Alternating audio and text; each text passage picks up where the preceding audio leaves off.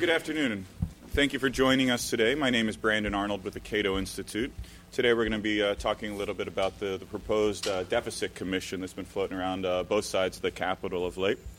We have a really fantastic panel and probably not as much time as we'd like, so in the interest of brevity, I'm going to go straight to introducing our first speaker today.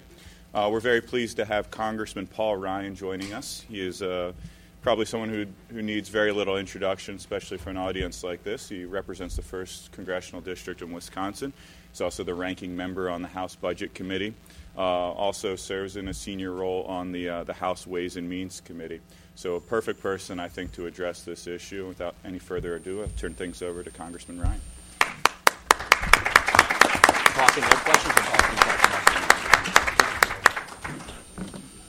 Well, you can hear the bell, so I'll that's the vote, so I will give brief remarks and a couple questions, then I'll unfortunately have to go vote. I think if you take a look at the title and commission, we have the Conrad Gregg in the Senate. We've got Frank Wolf and Cooper over here in the House. Slightly different versions. I want to simply say this. I am very excited that the issue of entitlement reform is coming more front and center. I'm very excited that other members of Congress are paying attention to the fiscal crisis in this country. And that deserves attention, and that deserves accolades. And I think if you take a look at the different components of the commissions, the Wolf probably has a little more of a grassroots appeal to it simply because it requires that the commissioners go out and listen to the American people and have town hall meetings. I think those things are good things. Having said all of that, I think there are some legitimate criticisms about commissions. For number one, I, for one, would like to see Congress just do its job and fix this problem. Pass legislation to do it. Number two, I think one can make a legitimate claim that outsourcing Congress's work to a commission, even if it's composed of all members of Congress outside of the legislative process, can often give you predetermined conclusions based upon the composition of the commission, based upon the way the rules of the commission work. And my concern during entitlement reform is that the outcome of such an endeavor could simply lead to a much higher tax revenue line, higher expenditures, and we will have missed the opportunity to truly reform these entitlement programs with the eye on liberty, freedom, free enterprise, self-determination, the principles that founded and created this country. What do I mean when I say that? I would actually go at one premise of the commission idea, which I think is a faulty premise, and that is that it is really unpopular to do entitlement reform. It can never be done under normal, regular order.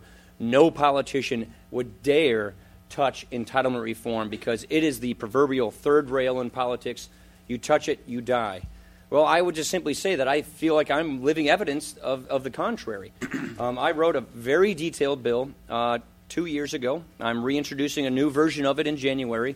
I call it the Roadmap for America's Future.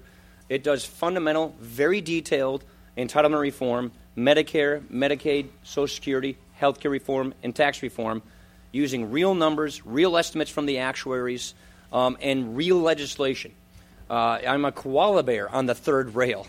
And I just want to simply say that coming from a congressional district that voted for Michael Dukakis and Bill Clinton twice and Al Gore and Barack Obama, this is not political death. I think the American people are ready for real talk. They are ready for people to talk to them like adults, not like children. The American people know we have a huge deficit and debt crisis ahead of us. Ask any young person in my X generation or the Y generation on down, and they know the promises being made to them in the future are unsustainable. The American people know we're on a trajectory and a road that is totally unsustainable. And we know for a fact, an irrefutable mathematical fact, that right now, forget about cap and trade and the new health care entitlement that's being muscled through right now, we know for a fact that we are consigning the next generation to an inferior standard of living. Per capita GDP, CBO will tell you this, GAO will tell you this, Cato will tell you this. We are giving our kids and our grandkids an inferior standard of living. We know that they cannot sustain the kind of quality of life that we've had. And so what I would simply say, the American people, sensing and knowing and seeing the details become ever more clear and present, they know that the greatness of this country, the prosperity and freedom of this country is tenuous. It has to be reclaimed and fought for and achieved every generation. We know the legacy of this country, where you leave the next generation better off, is for the first real time being severed unless we act. And so that is why I think politically, and that means I got 10 more minutes, that means, in my opinion, that the American people are ready for real ideas, real reform, real members of Congress, and real candidates for Congress to go to the American people with specifics and plans and actually enact them. And so, yes, if you think that entitlement reform is a bad idea or is something that the American people don't want and you have to find some way of getting it into law, then a commission is the right way to go. Now, it is not the worst of all ideas. The worst of all ideas is to do nothing and ignore the problem. So at least with a commission, you're on the field. In some ways, you could say it's a punt. I would rather throw a pass in the end zone and actually get this done. And I just want to close with saying, and I know there are others who have stronger opinions about the commissions, the people who are pushing these commission bills, their heart is in the right place. Their minds are in the right place. They know we have an unsustainable legacy we are passing on to the next generation. So they ought to be applauded for proposing these things. I simply put a plan out, not saying that I had all of the ideas and figured it out. I wanted to put a plan out that was real and specific to encourage other people to do the same so that we could have a real debate on ideas and how to fix this problem, not if to fix this problem. And with the commission, I fear that you might stifle that kind of a debate so that the best idea wins at the end of the day. And with that, I'd be happy to take your questions before I have to go vote. So thank you very much. Yeah. Thank you, Congressman Ryan. You've talked in your piece of Cato before about reaching a tipping point in just a couple of years. Can you talk about the demographic tipping point that we're likely to hit, where finally the Gen X and Gen Y voters that are stuck with the tab are going to outnumber those who've stuck them with that tab, and really where the electoral mathematics are going to mean this will happen, and you're doing the responsible thing and talking about it now. But how many years till that? That's a good question. I'm actually running numbers right now on that to give you a very specific answer. If you look at what in Ways and Means in tax world you call negative taxpayers, people who get transfer payments in excess of payroll and income taxes, I think it's 42% right now, Doug. You probably know this off the top of your head. I think it's 42% of Americans are in that category of getting more transfer payments from the government in excess of payroll and FICA taxes. And so that's a pretty big number. And obviously the trajectory is heading in the wrong direction. My big fear with this is, let's say you layer on another entitlement, like a new health care entitlement on top of it. My fear is we will reach a tipping point in this country after which it's going to be difficult to come back, because more Americans will be depending on the government for their material security and well-being than upon themselves. And that means you will have Americans more concerned about their dependencies, more complacent than they are about their liberties and their freedoms. That is a system in which you will have fully replaced the American idea with more of a European vision of a welfare state. And the European vision is one in which the rights come from the government, not from nature, not from God, which is what we believe, what our founders believe, which is why we had the American Revolution in the first place. And so, to me, there's a lot of philosophy and ideology underneath this, and there are those who believe more in a collectivist European model, and the numbers play to that side. And so, yeah, I think it's a number of years. I would count on, my hands. Don't know exactly when that's going to be. Circumstances dictate that. But it's also the boomers. We're going to basically have a 100% increase in the retirement population and I think a 17% increase in the tax-paying population. And so the question is, if you pass these things now, the reforms don't apply to people over the age of 55. You're not going to have to disrupt people in their lives who have already organized their lives around retirement, people who are in and near retirement.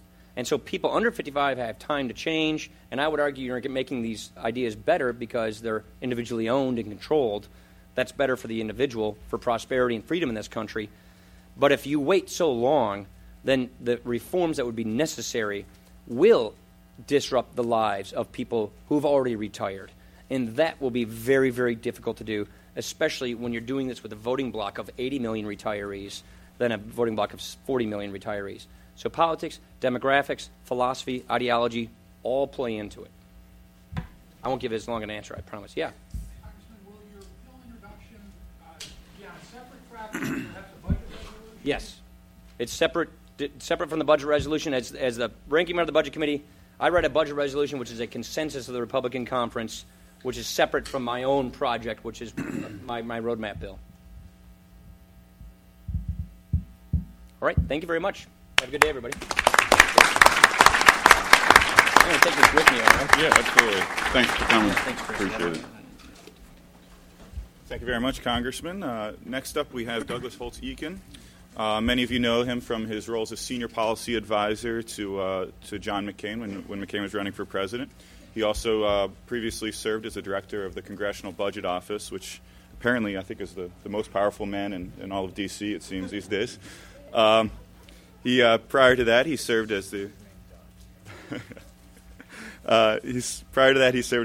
chief economist at the President's Council of Economic Advisors, and he also served under President George H. W. Bush as a senior economist on the Council of Economic Advisors. With that, Douglas Holtz-Eakin.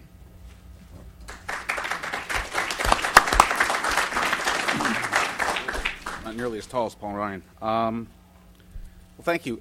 This is obviously an enormous challenge that we face, and so we're all in the same terms. I want to characterize how I see the fiscal challenge in the United States. If you take, for example, the CBO's pricing of the Obama administration budget, you take it at face value and run it out 10 years to 2019, in 2019 we have a deficit that is above 5.5% of GDP. It's $1 trillion. This is after the economy is assumed to return to full employment. It is after the financial crisis is presumably a memory, and it is after revenues have achieved 19% of GDP, above their historical average. And of that $1 trillion deficit, roughly $800 billion is used to pay interest on previous borrowing. And so we are perilously close to the point where we are borrowing simply to pay the interest on previous borrowing. It's a trajectory that I consider to be fundamentally dangerous to this country and to its economic foundations. Unfortunately, I believe it's also an optimistic assessment of the outlook because it assumes that all the provisions that were in the stimulus bill sunset after 2 years, something which is at odds with conventional political practice in the United States. I don't think conventional political practice would be to let a make-work-pay tax credit sunset, American Opportunity Tax Credit sunset, higher Pell Grants go down. We all know that the pressures go the other way, and so we're likely to have, if you extend everything in the stimulus, another $1.7 trillion or so of spending. It's also the case that that budgetary outlook does not include the current health care bills in both the House and the Senate, bills that I'm not going to waste a lot of time on. I'm on record as saying that I'm opposed to these. They are fundamentally dangerous to the budgetary outlook. They set up large new entitlement spending programs that grow at 8% a year as far as the eye can see, and pay for them by not fixing but simply on paper taking money out of existing broken entitlement programs that grow at 8% typically as far as the eye can see. I don't think they add up. I think they're an enormously dangerous place for this country to go, particularly given its underlying problems.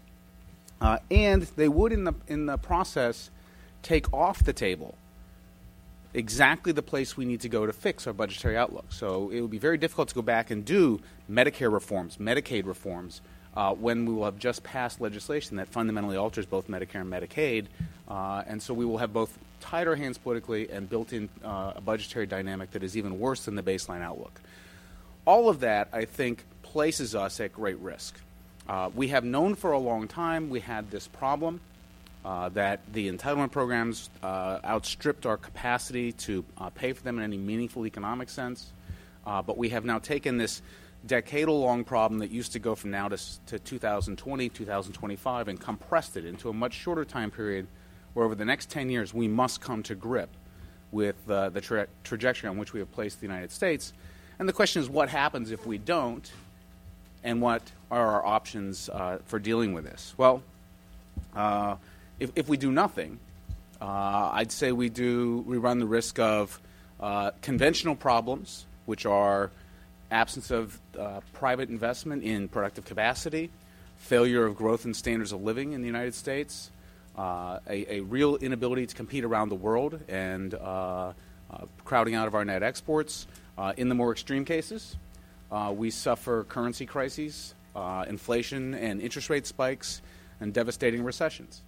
And I'd say over time, as we borrow internationally, we cede an enormous amount of our economic freedom and run the risk of having our economic policies dictated by bankers in Beijing and other places. And so there are a series of concomitant costs that come along with this trajectory.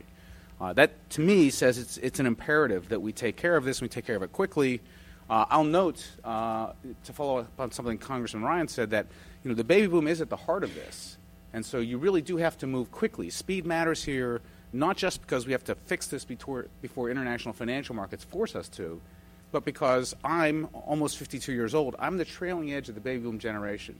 And if you allow me to get to 55 and grandfather me, you've grandfathered the problem. So the bumper sticker ought to be get Doug Holtz-Eakin. I mean, you really need to move quickly to deal with the entitlement problem in the United States. So what are the solutions? Well, I'm a member of the Pew-Peterson Budget Reform Commission, which released a report yesterday, and that report argues that we ought to move immediately to stabilize the debt-to-GDP ratio at 60% of GDP, instead of letting it go to something like 85% of GDP 10 years from now. We ought to undertake immediate policy actions which would stabilize debt-to-GDP, send a signal to world capital markets that we will get our fiscal house in order, and thereafter bring the debt-to-GDP ratio down so as to fulfill our promise, which has always been the American promise, to leave the next generation in a better position and a better economy than the one we inherited. To do that, the Commission sort of did the magic. We don't know how you get the policies to do this, but a good democracy will find them. But past that, you put in place budget enforcement mechanisms so that should you deviate from the agreed-upon trajectory down to 60 and below, you get automatic enforcement on both the tax and spending side in order to build the political will to stay on that kind of a trajectory. From my perspective, the most important thing about that is to have a fiscal goal. The goal, 60% of debt to GDP, 60% doesn't come from anywhere. It could be another number. There's no magic there.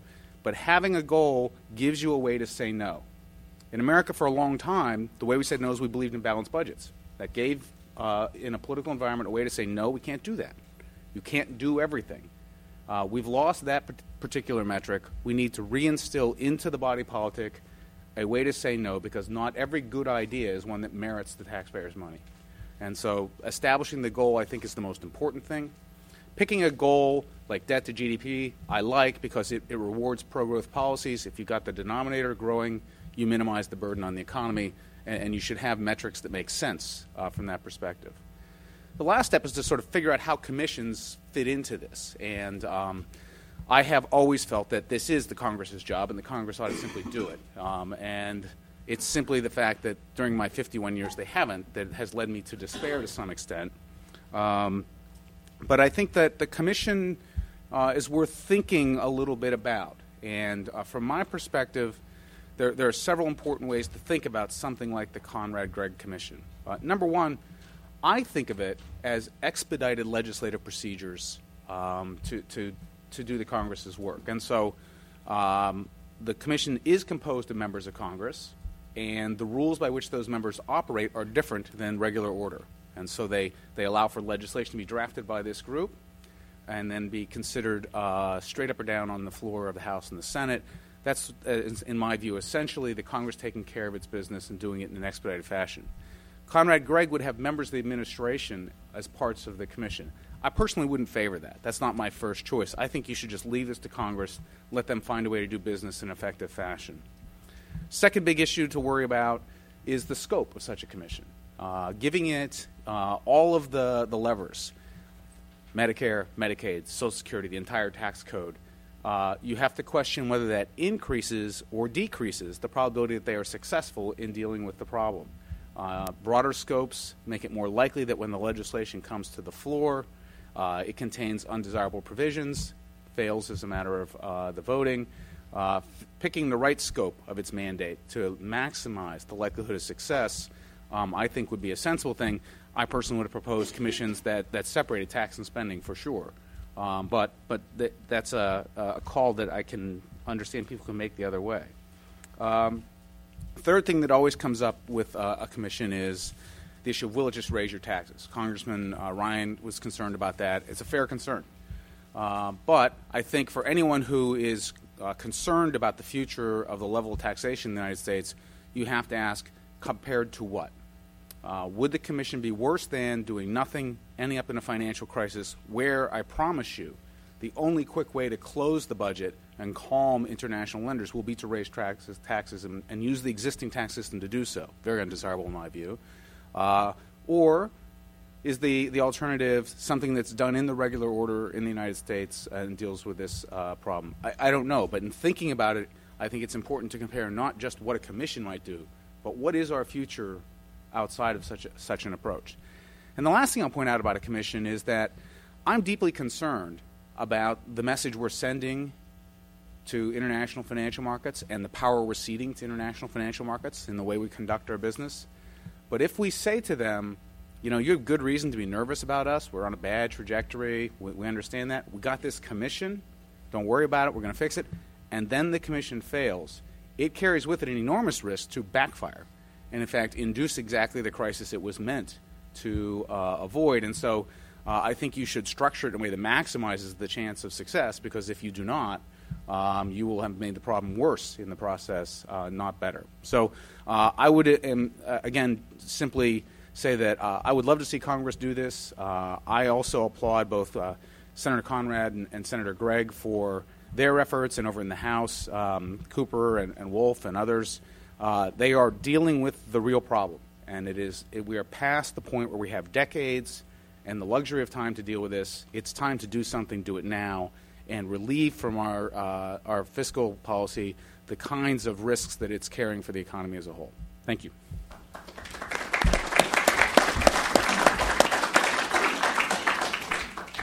Thanks, Doug. Next up, we have Dan Mitchell. Dan is a senior fellow at the Cato Institute. Prior to joining Cato, he was a senior fellow at the Heritage Foundation.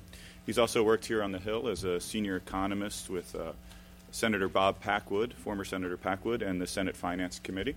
And prior to that, he was the director of tax and budget policy at Citizens for a Sound Economy. Dan? Thank you, Brandon. I think we all can agree that "Let's Get Doug" can be a unifying theme for our fiscal challenges. But actually, I want to maybe take a slightly different perspective than Doug, because I agree we need to have a target.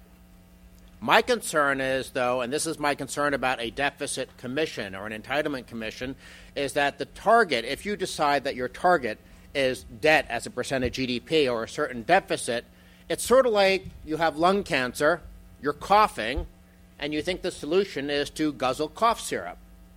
The reason we have a deficit, the reason we have these long-term budget projections that are very unfriendly, and if Doug really wanted to scare you, he could have talked about the CBO's long-term forecast to 2083, where we have national debt of somewhere between 300 and 700% of GDP. I mean, the numbers are just astounding.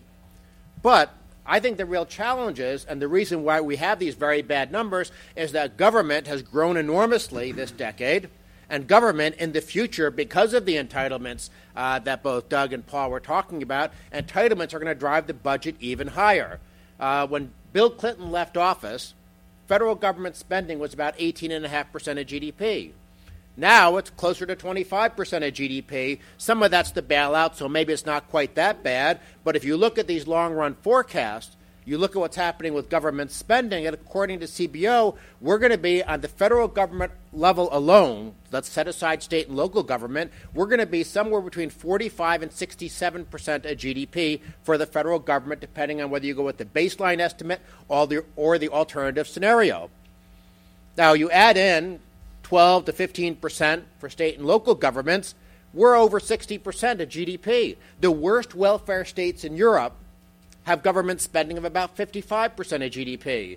So we wouldn't just be getting to be as bad as France, we would be passing France by, we'd be passing Sweden by, we'd have a much bigger government. Now, some people in Washington seem to think, well, if we can just figure out how to raise taxes even faster, the problem is solved.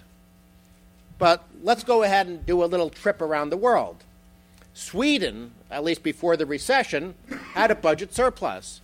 All during much of this decade, they had a surplus while we had a deficit. America was growing faster. America's per capita living standards were 30 to 40% higher than in Sweden. Now, of course, there's all sorts of different reasons why economies grow, and we certainly don't want to pick out just one variable, such as the size of government spending.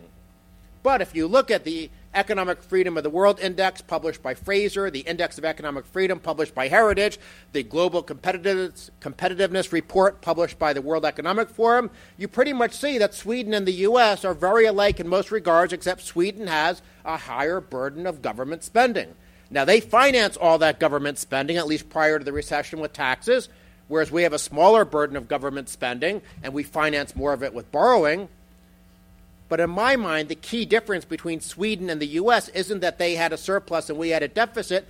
They had a bigger government than we do, and I think that's what's responsible for Sweden's subpar economic performance compared to the U.S., and you would see the same thing with other welfare states. And so when somebody starts talking about we need to worry about deficits, we need to worry about debt, I get very concerned because even though I know that if Doug was economic czar, we would probably have a very good fiscal policy, even to the liking of Dan Mitchell. But Doug's not going to be the person on this commission. Instead, the politicians who got us into the mess are going to be selecting who's on the commission. And I'm not quite as charitable in terms of looking at their motives. When I see someone like Kent Conrad, who in his last 17 years in the Senate has gotten 13 Fs and 4 Ds from the National Taxpayers Union in their rating on fiscal responsibility, I get the feeling that maybe, just maybe, his goal is to try to maneuver the political process and do a big tax increase. And when I see a deficit reduction commission, I immediately get very concerned. And even though you all probably think I'm 30 years old, I'm actually older than that. And I was in town when we had the 1990 budget summit. I was in town when we had the 1987 budget summit. And I was following politics when Reagan had the 1982 budget summit, where Tip O'Neill promised him $3 of spending cuts for every dollar of tax increase, and Reagan is still waiting for that part of the deal. Whenever we have a budget summit, the Democrats run circles around the Republicans. Not that that's that difficult to do for some reason. They run circles around the Republican. We get the tax increase. We get phony spending reforms. And if you look at the actual data following all these different budget summit deals, the exact type of thing that's generated by a commission, you see that government winds up being bigger, the tax burden winds up being higher, and even for those who care about deficits and debt, it doesn't seem to matter. Now, let me say a word about the tax side of it. I think there's no doubt, if you look at the commission, what really we're looking at is a stalking horse for a value-added tax. If you look at the long-run fiscal forecast in America, there's no way that those who believe in big government can get what they want in the long run unless they have some new source of revenue. And I think the VAT is it. As a matter of fact, we've seen Pelosi, we've seen Reid, we've seen Conrad, we've seen a lot of these politicians talking about a value-added tax. And sometimes they talk about it in euphemistic terms. When they're talking about modernizing our tax system, when they're talking about our tax system being antiquated, when they're talking about aligning it with the rest of the world, what does that mean? It means a value-added tax. And so you have the revenue-hungry politicians who want bigger government, and then you combine them with some of the Republicans who are sort of on the big business side of things, are under this illusion that if you put in a VAT, it somehow helps our trade balance, even though the trade deficit isn't a problem one, and a VAT wouldn't solve it even if it was a problem two. But nonetheless, you could have a sufficient majority come together of some of these naive Republicans who are mistaken about the VAT with politicians on the other side who simply want more revenue because that's the only way we can put in place a French-style welfare state. And let me go ahead and conclude with just this simple thought. If you have a French-style welfare state, whether you finance it with taxes, whether you finance it with borrowing, you're going to have French-style economic stagnation. But don't believe me. Go to the IMF, World Economic Database. Go to the World Bank statistics about gross national income per capita over the years. The CIA has numbers. The OECD has numbers. The Danish finance ministry even has numbers. You look at all these numbers, what growth rates have been over the last 20 to 30 years, and you see that the nations with bigger governments are growing slower, which is at odds with traditional economic theory. Traditional economic theory says if one country starts out poorer and one country starts out richer, they should converge. Instead, America's been increasing its economic lead over these other countries. Why? That doesn't make sense. Well, it does make sense when you factor in their governments are bigger, and that's draining resources from the productive sector of the economy. Whether you tax resources out of the productive sector or borrow them out of the productive sector, it is the act of moving money from the private sector to the government that results in slower economic growth. I don't want to be Sweden. I don't want to have a balanced budget or even a budget surplus if it means government's going to be 55% of GDP, because we will have that poorer society at the end of the day. And that's my concern about this Deficit Reduction Commission. It's not like I have optimism about other alternatives. I do fear that somehow we're just going to slide down this path toward greater statism and greater collectivism, but I don't want to give it a jump start. And that's what my concern would happen if we had this commission. Thank you.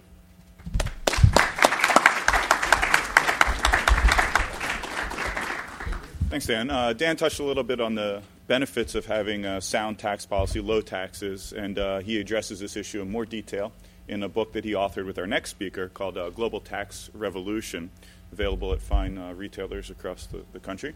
Our next speaker, Chris Edwards, is the Director of Tax and Budget Studies at the Cato Institute. He was previously a senior economist at the Joint Economic Committee here in Congress, and he's also been a senior consultant at PricewaterhouseCoopers and an economist with the Tax Foundation here in D.C. With that, Chris Edwards.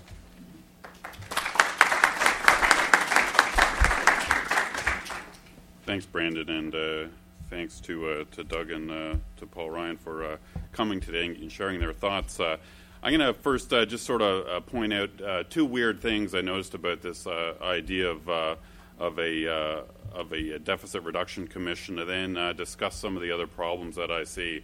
So on the Senate side, you have this task force proposed by Senators Conrad and Gregg. It's got 30 co-sponsors in the Senate, and on the House side, you have the Wolf, Frank Wolf plan. It's got about 80 co-sponsors, and they would both set up with this separate sort of task force or commission to come up with deficit reduction ideas, and these would be pushed through Congress on a fast-track sort of procedure. So you've got over 100 members who are in favor, apparently, of finding some serious cuts in the budget and then putting them through Congress. The weird thing, and the thing that makes me suspicious, is why don't these members get together now? There's nothing stopping them from setting up their own sort of caucus, coming out with a plan like Congressman Paul Ryan has, coming out with a detailed plan right now, and then trying to get broader support for that. And that sort of makes me a little suspicious here. The second thing that's a little weird is that on Sunday, the Senate was in session, and they voted 57 in favor of a big $1.1 trillion spending bill that finishes lots of the appropriations bills for this year. The appropriations bills in the plan passed by the Senate on Sunday had an average 10% increase, which is remarkable. We've got a $1.5 trillion deficit this year, and the Senate is passing a 10% increase in spending. It's remarkable. I took a look at who the senators supporting this were. 9 of them, of these senators who supported the 10% tax increase, are on Senator Conrad's, have co-sponsored Senator Conrad's task force. How are we expected to believe that these folks are really serious about controlling the deficit when they're voting for 10% spending hikes in the face of gigantic deficits? Let me point out a few things on the tax side of the Gregg sort of Conrad Commission, and then I'll go to the spending side. On the tax side, the thing is, it's not like we're going to be able to go into this. Conservatives will be able to go into this and get some sort of a compromise, get a moderate kind of a tax hike with real serious spending cuts. The thing is, you cannot satiate the appetite for modern Democrats for tax increases. If you look the last couple of years, it's absolutely remarkable. Every couple months, there's something else. Increase income tax rates, increase taxes on multinationals, energy taxes, healthcare taxes, on and on and on. It seems like you can't satiate their demand. So it seems, we would get this task force. The plan would be potentially enacted, and then the Democrats would come back and want even more tax hikes on top of that. And the other thing that you got to think about is that the Democrats are not in favor of sort of the least damaging tax increases, like reducing some of the loopholes and deductions in the tax code. In the last couple of years, the Democrats have this weird proclivity to focus on the most damaging anti-growth tax hikes. They want to raise rates. They want to raise taxes on multinationals. So we'd go into this task force, and it's not like we'd come out with kind of a broadening of the individual tax base or something like that perhaps wouldn't be that damaging, along with meaty spending cuts. We'd get the most damaging sorts of anti-growth tax hikes from such a commission. Let me move to the spending side. It seems to me on the spending side that we need systematic incentives changed here in Congress. I would support the idea of having a task force just looking at spending cuts that would put together a package of spending cuts for a fast track through Congress. That would be great, but it would not be a long-term solution. The federal members of Congress seem to be so addicted to spending that you can't sort of cure the problem with a one-shot treatment. As soon as this task force report was, say, passed or enacted by Congress, most of the members would immediately turn around. In the next session, they'd start to want to reverse out all these spending cuts. Consider Senator Conrad. If a task force, for example, focused on farm subsidies, which it probably would, and had a package of farm subsidy cuts in there, Senator Conrad would probably come back the next session of Congress and try to add back in that farm subsidy spending. Earlier this year, President Obama proposed a very modest cut in farm subsidies. He wanted to limit so-called direct farm subsidy payments to farmers with incomes over $500,000 a year. Senator Conrad fought vigorously against that and helped kill that very limited cut in farm subsidies for millionaires. And that suggests to me that maybe there's another sort of agenda here other than actual serious spending cuts. Some folks are comparing the Conrad Gregg plan to BRAC, the military base closing commissions of the early 1990s.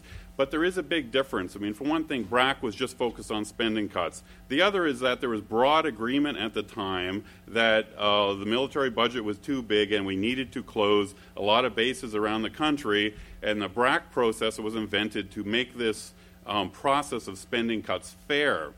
But we're at a fundamentally different place now. Most members of Congress right now do not believe in spending cuts. And so, you know, BRAC sort of started off with sort of a good faith effort. Everyone agreed we needed spending cuts, and then the BRAC sort of focused on how to do it. Right now, we're not even at first base with agreement on the need for spending cuts. So what's the solution here? Well, what we need, obviously, is we need another revolt at the ballot box like we had in 1994. But this time, when we have that revolt, and that revolt will eventually come if you look at these scary long-term budget projections, we need, when that revolt comes and we have a new reformist Congress in place, we need to change incentives permanently to make Congress act on a regular, sustained basis in a more frugal manner. And so if you look at some of the reform efforts of recent decades, they have focused on trying to change some of these fundamental incentives of Congress. The balanced budget amendment drive, which ran through the 1980s and 90s, it had a very good run. The Senate passed a BVA constitutional amendment by a 69-31 vote back in 1982, and then in 1995 the House voted strongly in favor of a BBA, and it narrowly failed in the Senate. The term limit drive, which swept the country in the early 1990s, was a really impressive drive, again, to try to change the basic incentives of Congress. 23 states imposed term limits on their congressional delegations. People in those states strongly voted in favor. I think the voting ratio was something like 2/3 to 1/3 in favor of term limits in the states where it passed. Unfortunately, the Supreme Court ruling struck that down back in 1995. But looking ahead, it seems to me we need to think about ways like that we can get a successful kind of grassroots effort to help put new sort of permanent changes on the incentives of Congress. I mean, so I've proposed various ideas, which I'm sure a lot of people think are sort of crazy. I mean, one is so we don't have we can't get congressional term limits, but what we can do is we can have a drive to create rotation in congressional committees. It seems to me that congressional committees are sort of the hubs of special interest spending pressures in Congress. And, members go on certain committees these days, and they stay on them for decades, year after year and decade after decade, because they want to push certain special interest spending. You look at the head of the Senate Agriculture Committee, Blanche Lincoln. She's from one of the most heavily subsidized farming states. She's from a farming family, which she proudly boasts about. There's an obvious conflict of interest, it seems to me, here. Senator Lincoln is simply not going to fairly balance the interests of taxpayers versus the interests of farmers.